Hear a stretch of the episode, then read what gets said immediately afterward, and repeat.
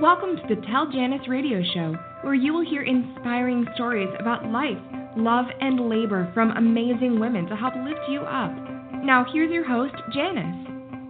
Thanks very much and welcome to the show. I'm so happy that you're listening, and I'm sure you're going to learn a lot from our guest today. But before we get started, I wanted to remind you that if you know of a fabulous female that you would like me to give a shout out to with a few words of encouragement, acknowledgement, or congratulations, please let me know their names by clicking on the link at telljanice.com.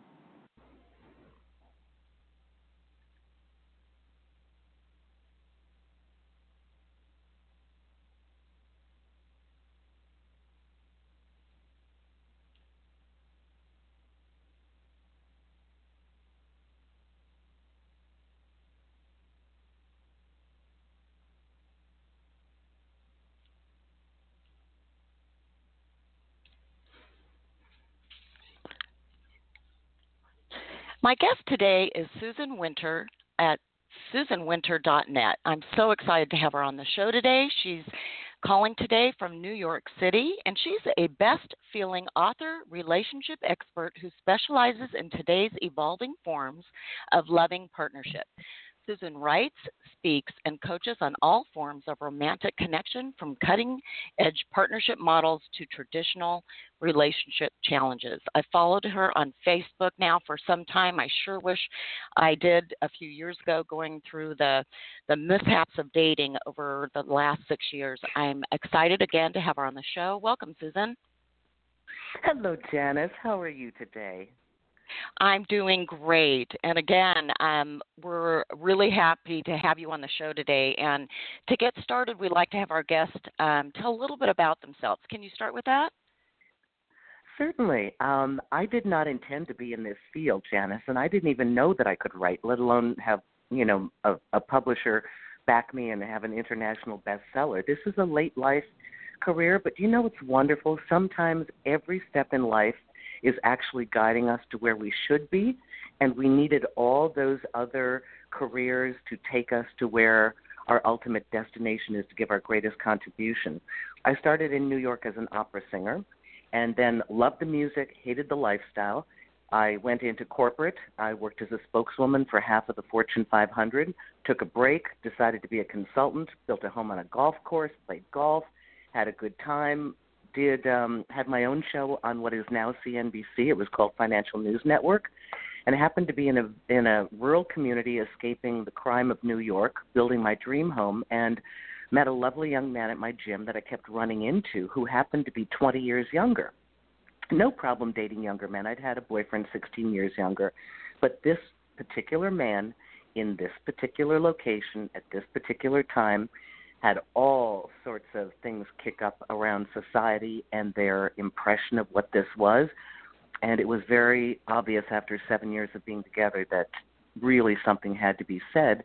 There'll be times that we fall in love with somebody that doesn't look appropriate to the outside world, and their judgment and condemnation can really harm a couple. So it was just uh, something that had to be said. Never thought I'd stay in this field, but I'm so glad that I have. Well, I'm so glad that you are too. I really, honestly, have learned a lot just watching your um, YouTube videos on Facebook. And I noticed that your first book was um, titled Older Women, Younger Men. Was that relationship what prompted you to write about that? Absolutely. I mean, the hatred in my community, Janice, I knew this was an hour outside of New York, and I knew this was mid 90s, but I thought I was in the 1800s in Appalachia. I mean, it's not that far, an wow. hour from New York City, but the stories and the gossip. And uh, what happened is, I, you know, I, it took me so much courage to just leave my house and get groceries.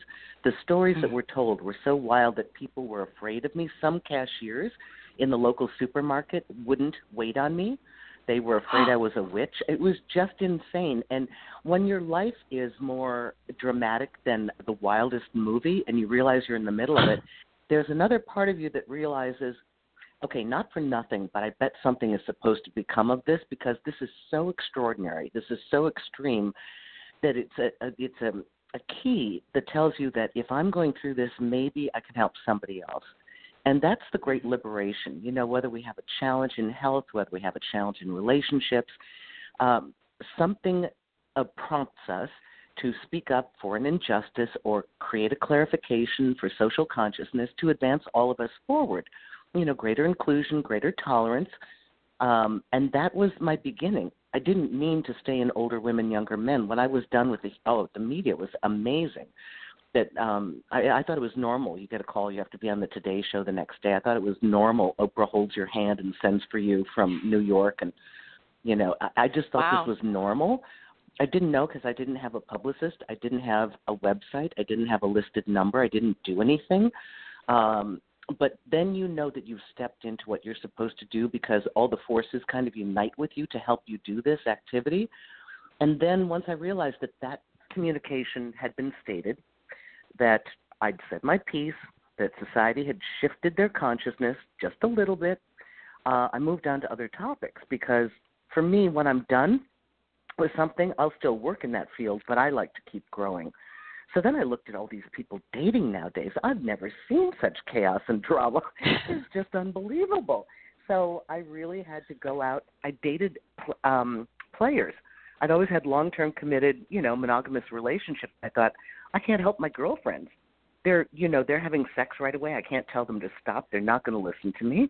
I've got to put myself in their shoes, go out, with the same kinds of guys, even worse, and see if my theory that meeting a dignified, self possessed love in a confident person, I knew the outcome. I knew that I'd get dumped. Of course, that's what they do. But I thought, can I alter the factors in between? And conclusively, I came up with the same repetitive understanding, player after player, that when you show up and they see who you are, they will have something to grab onto. That's the emotional Velcro. Otherwise, every woman, every guy is the same. Somebody has to show up and be real, and that's when everything changes. So I've done a lot of research with this with my own life, and I just I love trying to make simple this ridiculous situation that people find themselves in. And um, I've never thought it'd be good at game because I'm not a game player, but I understand human nature. So the videos that you see, all I'm trying to do is make it clear to people. Most people, Janice, are on target. Most people come to me and say, I don't know what I'm doing. And actually, they do. They do know what they're doing. They've just been given bad advice from the outside world. Mm-hmm. Well, what? It, let's get back to that. You mentioned game playing, and I'm kind of curious because I, again, some of what you've said, I have so many questions here, but um, what about game playing? I mean, what there are certain techniques in, for example, you have your first date, who texts first. I think you you addressed one of those in one of your videos. How would you address that? Yeah. Well, eh, okay, so I've just got a video coming out this Friday, and it's funny that you say that, and it's about when playing cool backfires. You know, every, first of all, games are only played because people are fearful and insecure. N- nobody playing a game feels confident enough to just say, I like you. I'd like to get to know you better. It's that simple. So when you have an entire society that is afraid to say what they feel and be honest and direct, you are going to get games. And the thing about getting on a game board is you know if you're a regular person meeting somebody and suddenly you feel reactive – it's because they've done a move to push to push you to something, to either push you to miss them or push you to wonder or push you. So you're no you're no longer in control of your own emotions. Um, I you know I think it's rather simple, Janice. You know, um, I like you, you like me. Let's see where this goes. It, those seem like very rational um, foundations to begin a connection. I I had heard, you know, one of my players said to me, he calls me on the phone uh, two nights after our first date. Oh no, maybe the next day after our first date, and he said, "I know I shouldn't call you. I know about the two day rule." And I said to him, "What's the two day rule?" He said, well, "You're not supposed to call a girl for two days. You're not supposed to contact them." Now it's become one week, and I'll be with a guy who's a friend of mine who's a millennial. And he'll be getting text messages from his guy friend saying, I really, really like this girl. Dude, what do I do? I wait a week, right? And he, because the young guy's with me, I said, no, tell him to tell her right now. I had a great time. Love to see you again. That puts the ball in her court, no pressure. And he's like, no, no, I can't do that. She's going to think I'm stalking her. And so people have gotten so crazy You know, so the whole thing is I don't dare show you what I feel because you'll think I'm weak and needy and desperate and that will turn you off. But the truth is that we're attracted to people who like us. And True. you know, you have somebody has to have the courage to say, I had a good time. Like to see you again. Text, text her back. You know, you and I both know women, right? If you go out on a date with a guy and it's a day and a half later and you don't hear from him, you are so mad at that guy that even if he contacts you three days later, you already have points against him. So now he's got to recover. And here's the funny thing he thinks he's being cool. He is following the instructions that his idiot friends have given him. And, you know, so nobody's listening to the right information. The the impulse they get inside themselves, oh, I want to call her. I really like this girl. Wouldn't that be wonderful if they actually told her? Oh, but no, no, we don't dare tell her that. So we're going to do the opposite. That's a game. That's the part that kills me. Mhm. Yeah, that that is just it's remarkable to me that we have to go through such game playing to and why can't you just say, "Hey, I like you, you like me and let's see where this goes," like you said. Um I also like that you approach you approach it really methodically and um as as I've read about you, you do it with self-esteem and personal empowerment. And I think in the dating scene, that's what we need. We need to keep our Oh, self-esteem and personal empowerment because once you lose that, I found in my experience, it's it just gets to be messier. Oh, absolutely, Janice, you're so right. The number one question people write me, and now you know with all these social media platforms, it's like you're you're fielding like 20 questions. I try and answer all of them, but most of it is, what's he thinking? What did she do? What Mhm. does she want? And you know, wouldn't it be wonderful to write back or contact instead of me? Like you think I'm a mind reader? What does he want? I keep saying we don't care what he wants. What do you want? You tell him what you want. Then he's got a choice. And, uh, I don't know because we're trying to be what they want. We're trying to guess what they want. We want them to like us, but we don't even know if we like them. It, it's so it has gotten so far from natural. It is so many miles from doable that no wonder it is such a mess.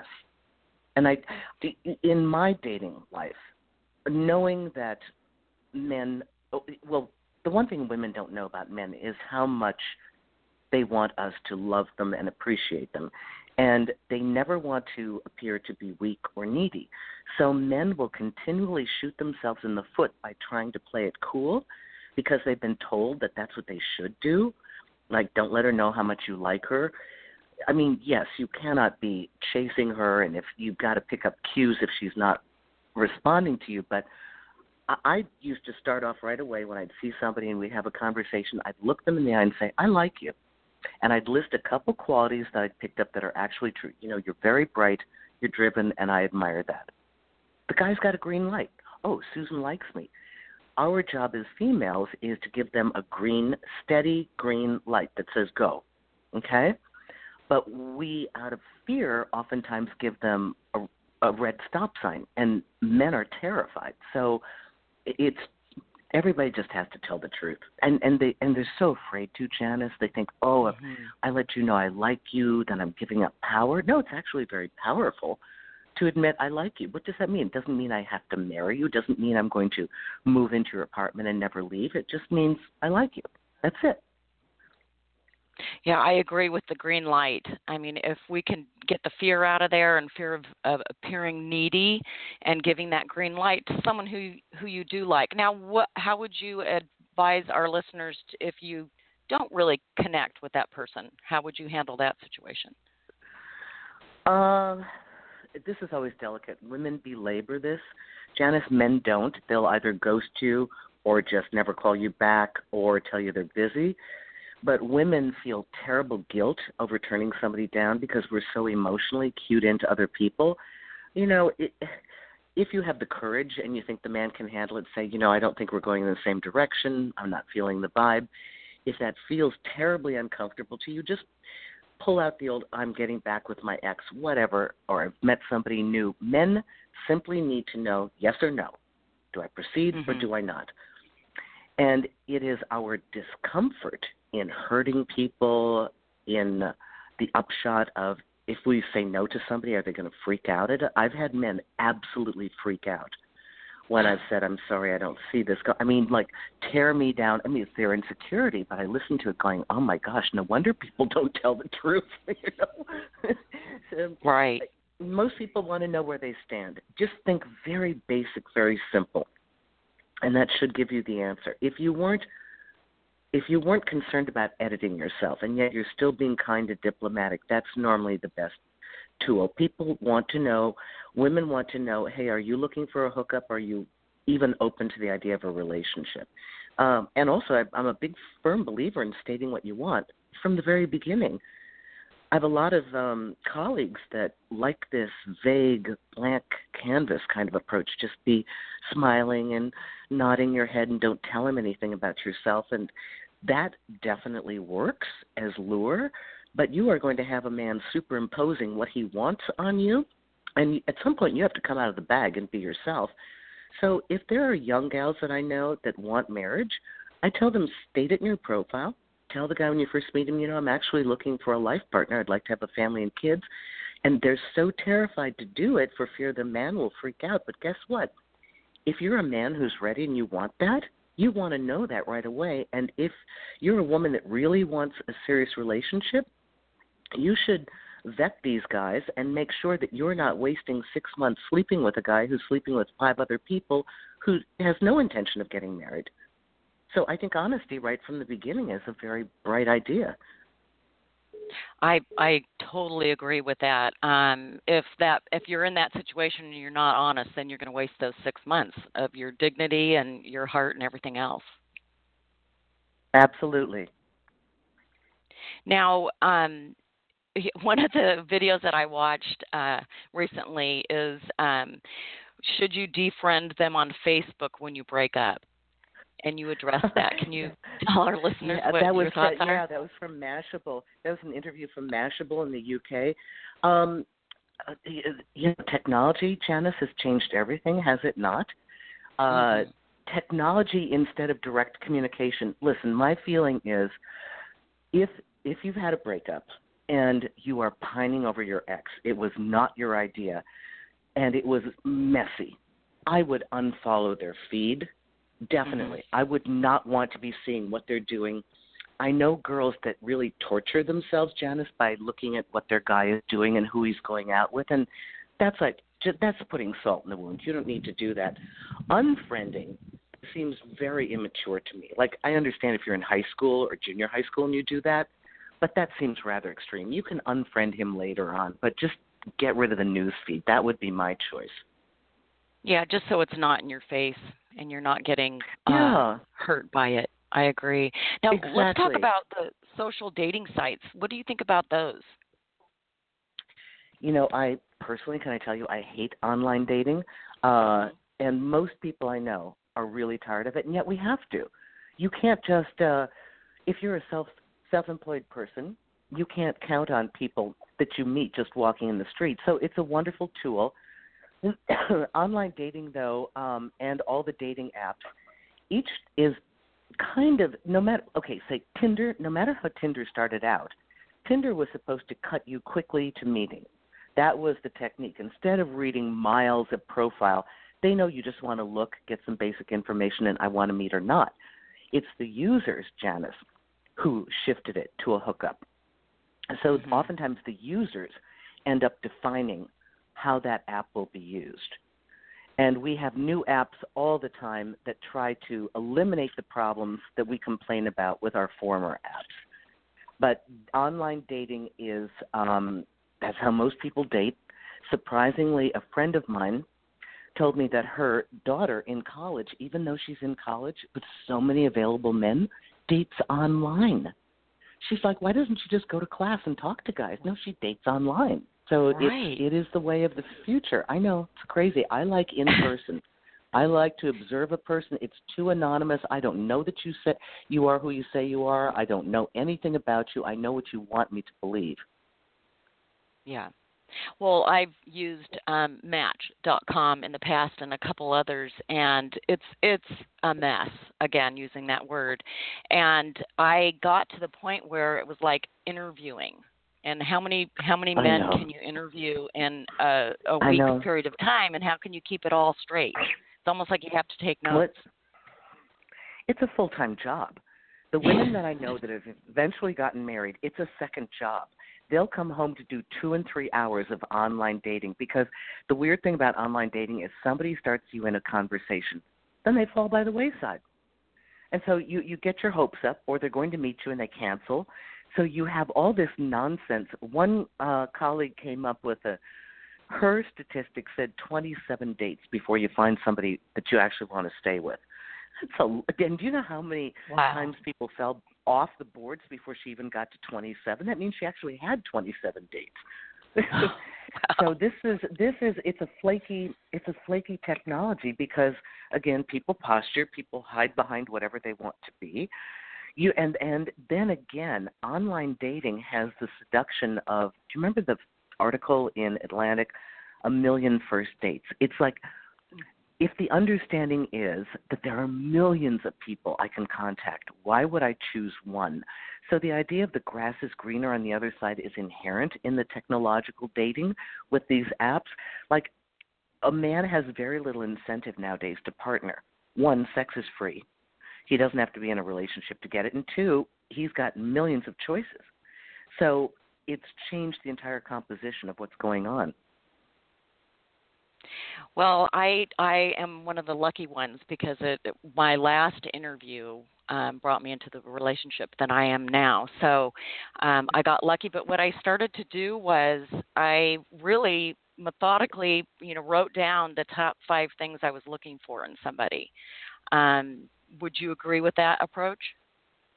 I love that. I love that. And okay, just so you help me and so you help your listeners, were those things that were inner qualities? Mhm. Abs- absolutely. Okay. It wasn't like six feet tall and it has a home in the Hamptons, no. right? No, they. In okay. fact, you know, it, it wasn't that at all. I mean, there has to be attraction, of course, but it was.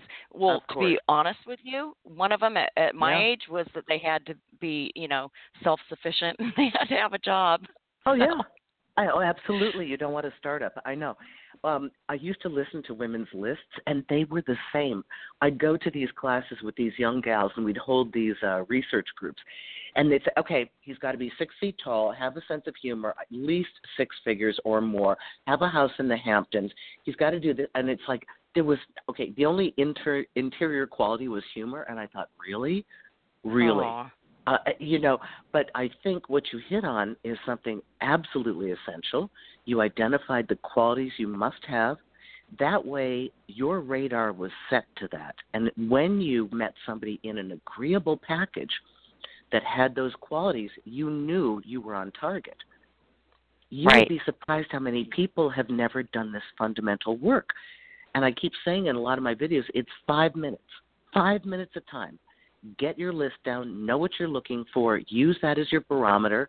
Don't let your eyes make you drift onto something where you'd like to superimpose those qualities, but you know they don't exist. So when you get those qualities really as fundamental must haves, you keep driving yourself to look at that and you, of course you're only going to date somebody to whom you have attraction. So right. it's it's an easy setup and and that's brilliant that you did that. And you had phenomenal results, right? Well, it took it took a long time. It took about six years. So, um, you know, a lot of heartbreak and and maybe on the other side too. So, um, I I learned a lot because I had got married young and dated and uh, married my high school sweetheart, and then um, we broke up about six or seven years ago. And so the dating world completely changed. I thought I was ready, and thing. oh no, oh. no, no, no. Oh, you poor thing. They catapulted you into another world. You must have felt like you were in the middle of Mars. Oh my oh, goodness! yeah, I needed I watched you then. Shift. Oh Lord, I you know I've watched it shift, and part of the thing about being a futurist is you can see where it's going. But I could see this back in 2003 and 2004, and I called it exactly what we've got today because it was just rampant. And, and you know, you see the where the cycles are going, and you see where they're going to end up, and you just can't stop the machine. It's just I think what happened is in an attempt to erase roles and you know, known um, characters and and scripted lines and formulaic relationship, the whole thing got blown apart, which is good. That's what has to happen for dramatic change.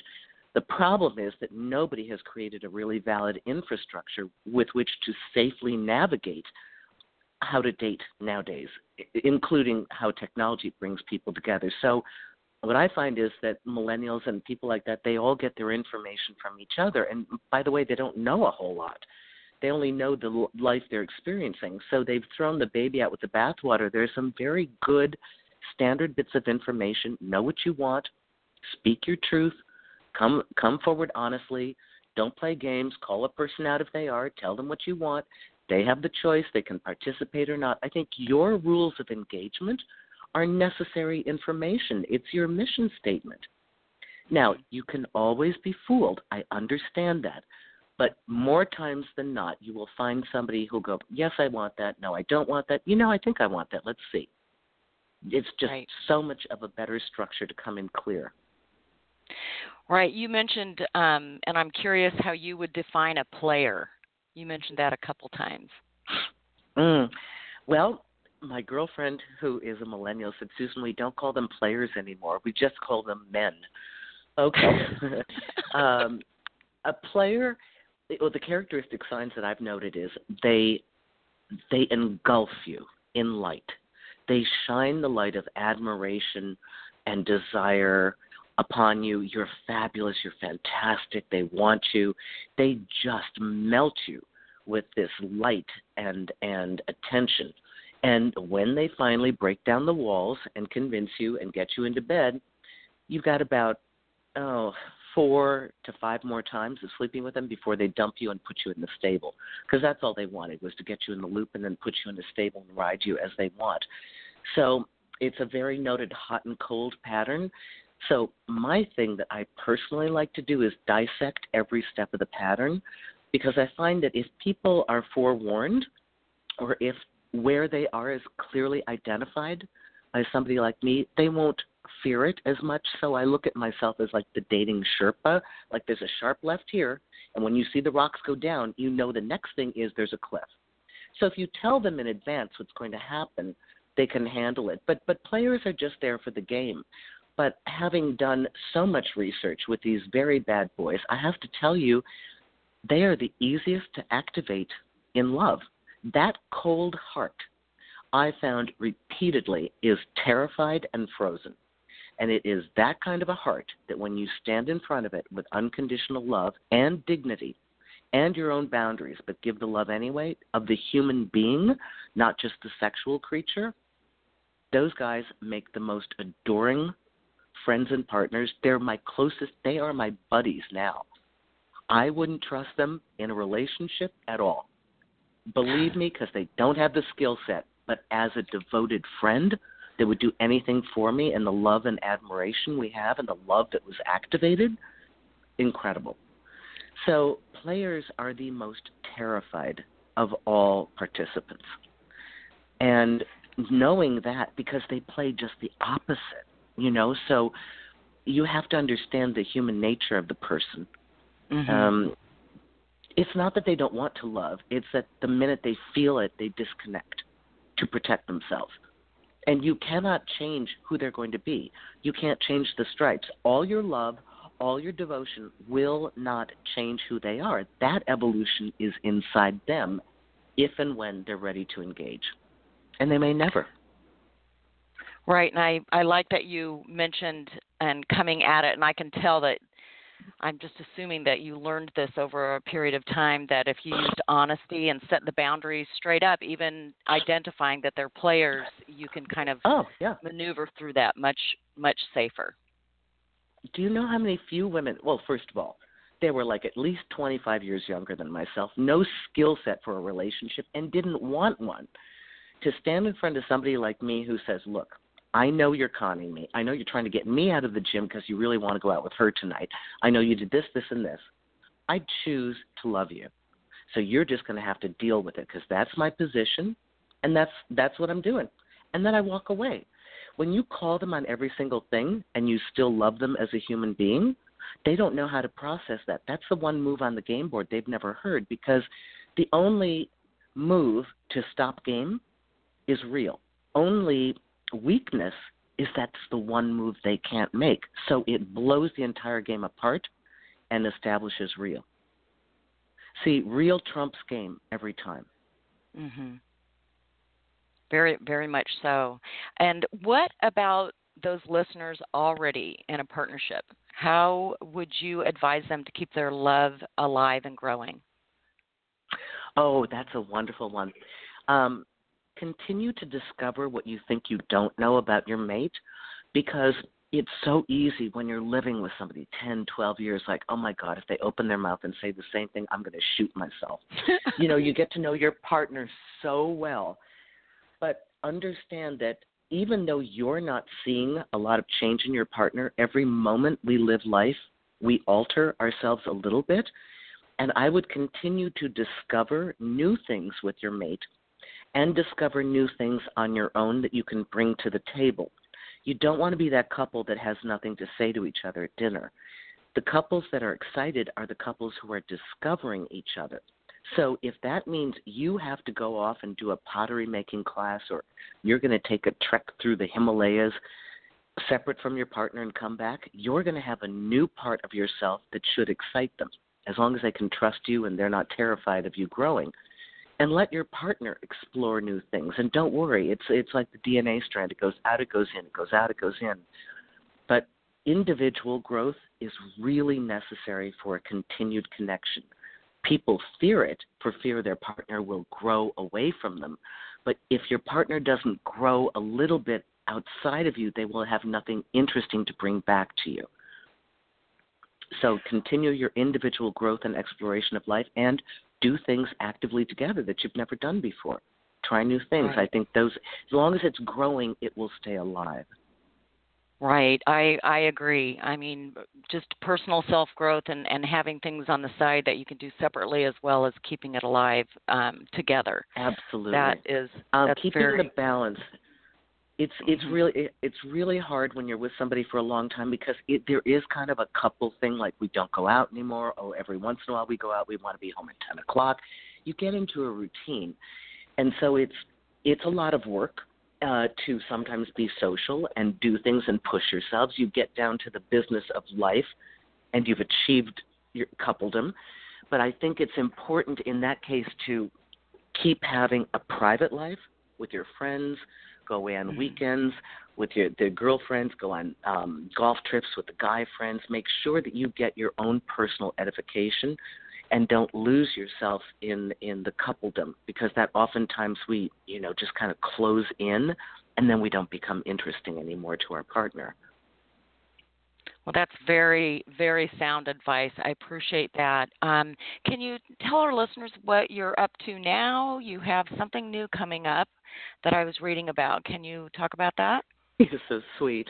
Um, I just released an audio booklet called Breakup Triage The Cure for Heartache because I wanted to try different formats. I'm way into YouTube. I just started in January, so I um, put out two videos a week on Tuesday and Friday. But I wanted another medium as well, and you can get this on Audible or iTunes or buy it off my website. But I wanted a down and dirty, here are the facts, seven steps. Listen to this audio in 34 minutes. You will have an entirely transformed perspective on this breakup that you have just gone through. And this is part one. I'll do number two uh, next year.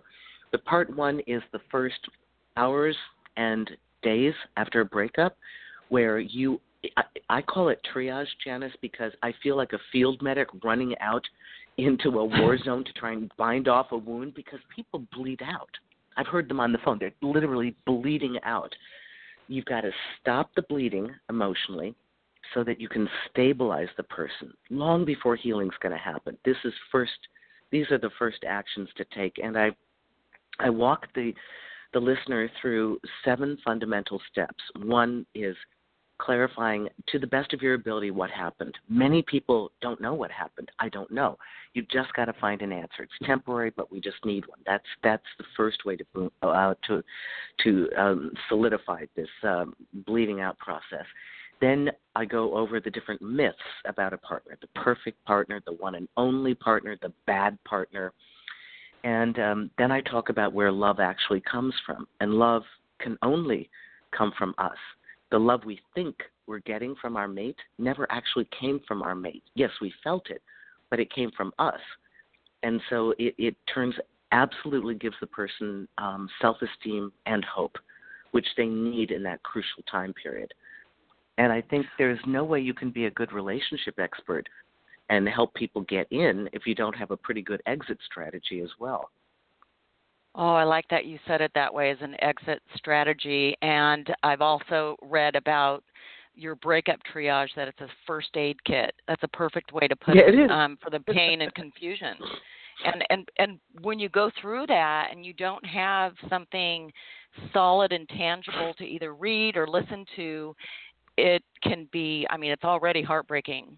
I had um, yeah. seen a counselor after one breakup and he gave me some statistics you know that it would take you know it, you're going to feel it it's going to take 30 days from these statistics oh, wow. and whatever he was reading for yeah and i thought oh but i like that you're looking at the other end of it because that's equally as important. You have to. Have you ever taken up a new sport? Like I tried rollerblading once because I know how to ice skate, and I assumed that I knew how to stop. You shouldn't start something till you know how to stop it. Like you shouldn't get on a pair of skis, go down the slope, and not know how to stop without falling over and breaking your ne- neck. I didn't know how to stop on my rollerblades. I had to dive into some bushes. I was going so fast. I didn't. Nobody taught me how to stop. It's not like on ice skates. So if I'm going to help you get in, I should give you a good strategy to get out, and then you'll be fully compare, uh, prepared for the entire journey, right? But um, I'm also, uh, Janus, a big proponent of short form to the point. We're mm. all busy. If you've got a breakup or you've got a question, you can't wait till 5 o'clock on Friday with your therapist. You don't want to read 200 pages. You need right. what it is, how to do it, what it is, how to do it.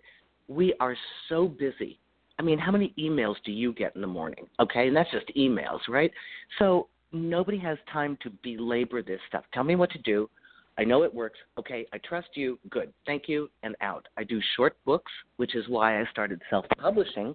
You know, publishers won't let you do under 220 pages. And if you really read a lot of these books, you know they're padding. I can feel it when an author has been told by their publisher to add another 20 pages because I can literally feel them go into, and then so and so said, but then I had a case over here. It's like, oh, they needed another 30 mm-hmm. pages. Short form is fine. Tell us what we need to know, on with our lives. That's it. Well, this has been very enlightening, and I, I could ask you so many more questions. Um, hopefully, you can be on again, Susan. It's been such a pleasure. How can our guests get in touch with you? SusanWinter.net. And then uh, in the upper hand corner, it shows you all of my social media Facebook, YouTube. Write to me if you see something you like. I'm author Susan Winter on Facebook. Love to have you come onto the page. Janus, I am so happy to hear your real life story of going through online dating and finding an adequate partner and one desirable. That gives us all hope. That is not Ab- an easy absolutely. task. Absolutely yeah i i couldn't help but share that and then it's just more than adequate and i think you know just setting kind of your your priorities and what you're looking for and you named it i it didn't it doesn't and when you get to be my age it didn't have to do with you know they have to be six foot although that's a, a you know depends on what you're looking yeah. for i got lucky there yeah, too yeah. but yeah it it's it's intrinsically what's their what is in their heart what are their values are they giving and loving, you know, and so forth and so on. But this has been such a pleasure. Please be on again. You are adorable, and thank you so much for your support. I really do, and I love the clarity of your questions, and I love what you are bringing your audience. Very fine shows because I was listening to you too. So thank you so much for your time. Thank you, Susan. Have a great day. Thank you, Bye-bye. Janus. Bye bye now.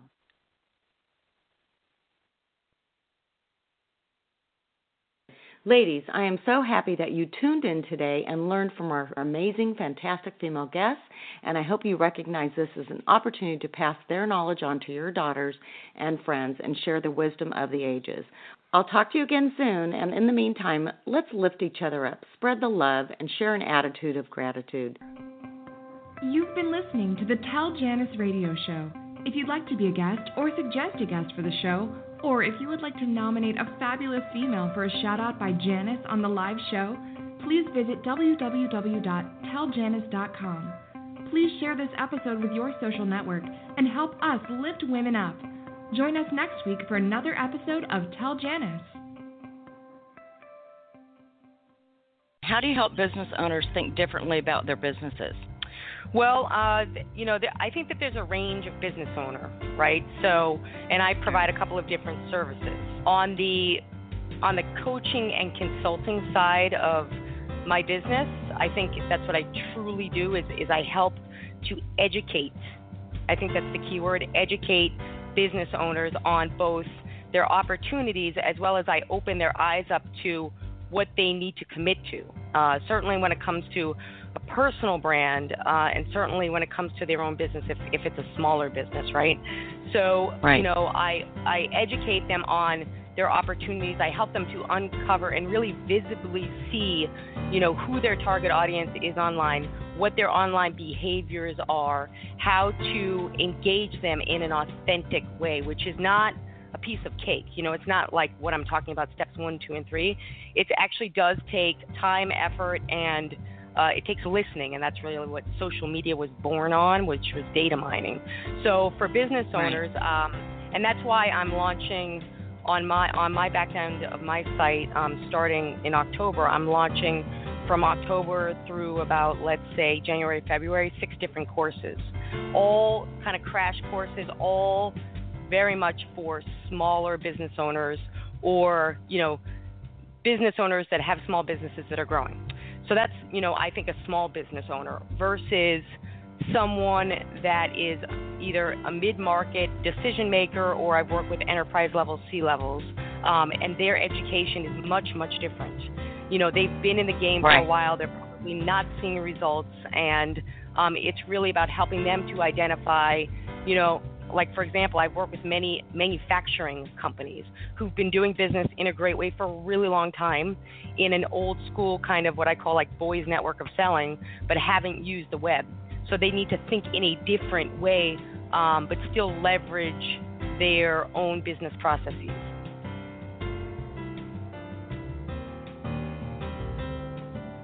Can you share a little bit about yourself to our guests? Sure. So, once upon a time, I was a physical therapist and I had a few bright ideas. So, before I knew it, I became an entrepreneur. And over the course of time, I had three fabulous companies, and each one of them grew exponentially. So, for example, one of them was an infomercial company that sold hair products for uh, African Americans and Hispanics. And within the first six months, we sold $12 million worth of product. So as you can wow. imagine, that's kind of astronomical growth. And what I learned was that a person who's a physical therapist without any business experience really can get into a lot of trouble. So as good as those companies were, I literally almost grew broke three times. So I had to learn something about business at that point. So that was my beginning. And then for the last 15 years, I've been guiding uh, companies in growing and succeeding and working with their people, their strategy, their execution, and their cash management. So that's who I am. Oh, that's that's terrific. Um, your logo says "Scaling for Growth" is um, a Big Five for Life enterprise. Can you tell more about the Big Five? Sure. So a few years ago, when the economy was really down, I met a fellow by the name of John Strelecky, who is an author of uh, several books. One of them is The Why Cafe, and another one is The Big Five for Life. And it's really all about knowing your purpose for existing, your own purpose, your business's purpose, and then what are the five things that you want to uh, experience or do in your life so that at the end of your life you could say your life was a success? And that doesn't just mean money, it could be anything that you aspire to doing. And companies that instill the big five into their with their employees really attract the right people and they retain them as well because the company then acknowledges their employees as people and find out what you know what interests them and what their big five would be so that they could support them. So we're a big five for life enterprise now. John has been very popular in the Netherlands and Germany. In fact, his book is one of his books, The Big Five for Life, has been on the bestseller list for 116 weeks. And wow. uh, another one of his books, uh, The Why Cafe, is also number one. So there's Big Five for Life coaches all over the world, but not in North America.